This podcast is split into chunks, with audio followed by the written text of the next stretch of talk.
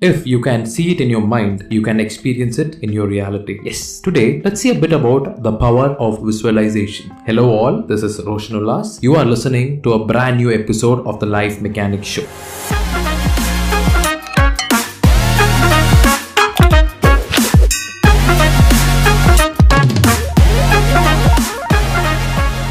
What is visualization? Let me tell you. It is creating mental pictures in your mind of an outcome that you actually want to achieve. And uh, the best part about this is these images are created by using your five senses to mentally rehearse whatever you want to achieve in your mind. I'll give you an example to make you understand it in a better way. India is known to have a lot of cricket fans, right? At least one person in every house is a fan of cricket, like an ardent fan of cricket, right? And this develops in a very young age. So every cricket lover, every single person who loves cricket has an idol. It can be MS Dhoni, it can be Sachin Tendulkar, it can be Sourav Ganguly, it can be Rohit Sharma, it can be anyone of that matter. So ultimately, all these cricket fans they would have a picture of themselves playing for Team India someday. It may or may not happen, right? But each and every single match you watch, you put yourself in that situation. A lot of us would have done that. Basically, visualization is all about putting yourself in that situation, not knowing what the outcome would be,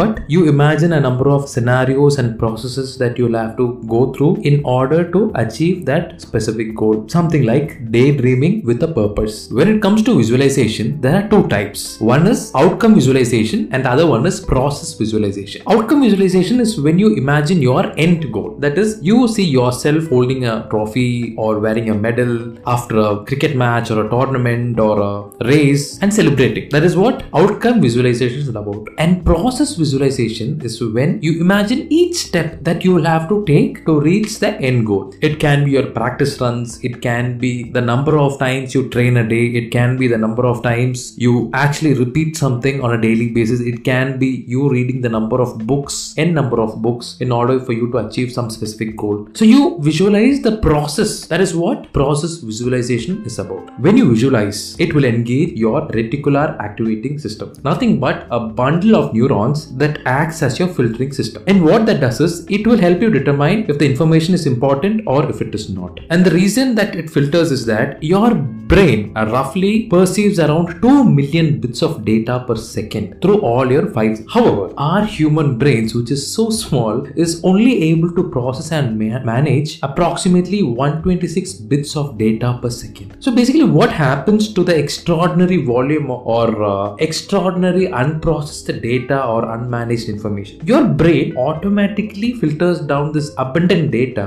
based on the way you manage information internally, which is your beliefs and your assumptions about the world. Basically, your brain works like an artificial intelligence system. Simple. I know what you might be wondering. I had the same doubt. More or less, every single human brain can process and manage up to 126 bits of data per second. So, how are human beings thinking differently? How are each human being different and unique? How are their processes and their actions and their perspectives different from each other. I'll give you an example again. Imagine you and your friend are playing a two player multiplayer game. Okay, let it be two player game. The situation is exact, right? But you will take a different decision based on how your mind interprets what you see, hear, and feel about the situation, which is entirely different from what your friend might think. Although the situation is identical, each player's interpretation of the information in front of them is unique based on the factors such as your personal values, your past decisions, your beliefs, your assumptions, and your experience with the game as well. So even though it's just a game, it's just a game, is what people say. But even though you're playing a game, you are actually visualizing a lot of stuff from your previous experiences with the game as well as with life. And this entire visualization is not really that hard. You just need to have two things. One is you need to have a clear picture of your goal. That is, when you want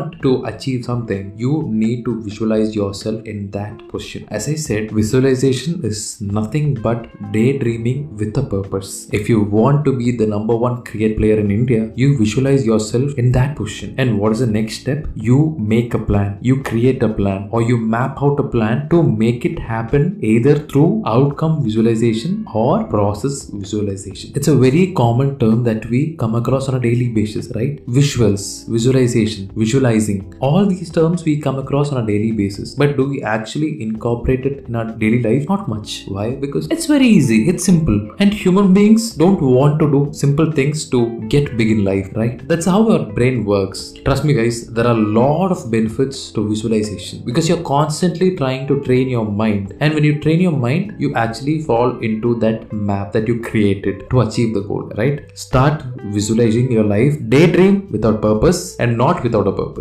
because without a purpose, it's just you being lazy, right? I hope this episode was a bit useful. So, until the next episode, this is me, Roshan Ullas, signing off from the Life Mechanics Show. See you, take care, Tara, and bye bye.